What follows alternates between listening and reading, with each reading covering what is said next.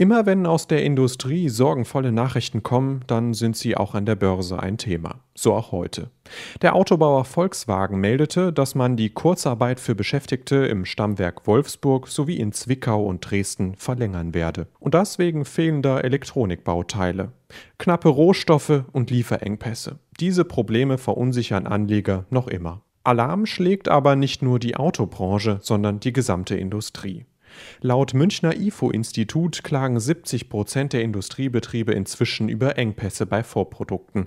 Der Mangel habe sich in manchen Branchen sogar noch etwas verschärft, sagt Clemens Fußt, Präsident des IFO-Instituts. All das sagt mir, okay, die Erholung geht schon weiter, aber sie wird doch langsamer sein, als wir vielleicht noch im Frühsommer gehofft haben. Auch in anderen Wirtschaftsbereichen, wie zum Beispiel dem Gastgewerbe, hat sich die Stimmung eingetrübt.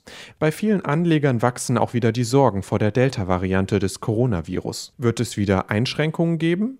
Noch kann das keiner sagen. Bundeswirtschaftsminister Peter Altmaier beruhigte und sagte, es gebe die klare Perspektive, keinen Lockdown mehr verhängen zu müssen.